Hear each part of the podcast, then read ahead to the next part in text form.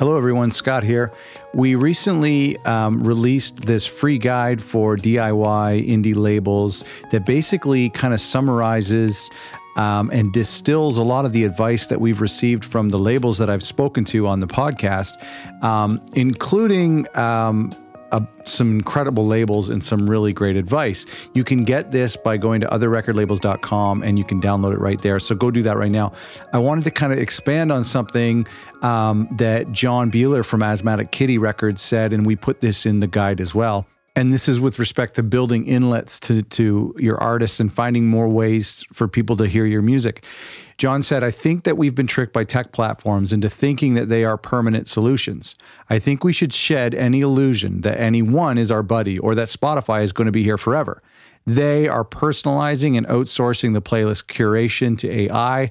So you can throw a bunch of money on something and create a business around a certain direction, but I think it's a waste of time. You have to build permanence around structures which you can control, which is quality, integrity of your business, financial sustainability. Beyond that, you hold it loosely. I thought this was really interesting um, from John because it made me think, you know, of all the energy that we put into one outlet, specifically Spotify, but sometimes other ones.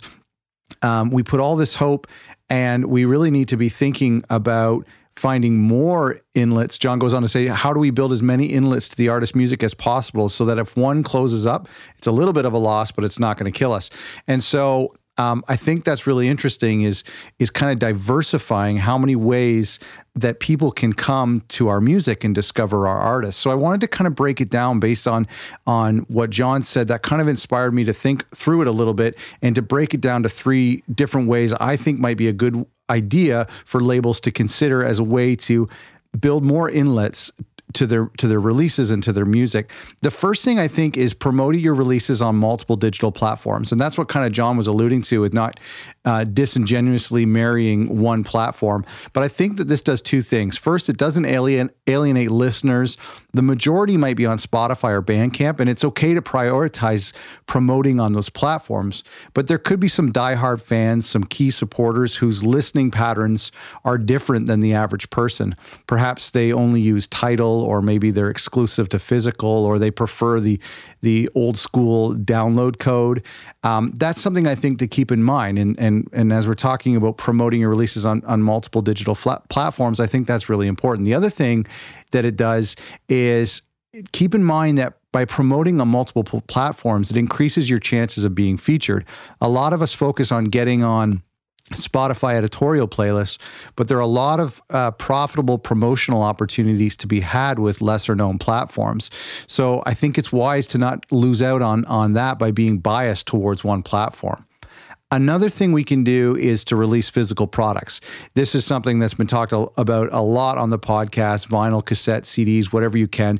This does two things. It creates a lasting product that will outlive any digital platform. And number two is it pays tribute to the recording and the songs by bringing it into the analog world in a tangible way. To me, it shows respect to the hard work and the creativity that went into these songs. And the third and final thing that I think we can do to build inlets into our artists is to build up your community. These are people that will champion your music and will be the initial supporters of everything you do. And it's a great way to foster young artists and grow new talent right from in your neighborhood. So there you have it. After hearing John's advice on building new inlets for your artists, we can work on three actual ways to make that happen. Number one, promote your releases on multiple platforms Bandcamp, Tidal, iTunes, local record stores, or your own website. Number two, release physical products as a way to cement your commitment to these releases. And number three, build a community of supporters, champions, and future artists to help springboard the stuff you release. That's all for me. You can read more advice from these amazing record labels in our free guide available at otherrecordlabels.com. Thanks for listening.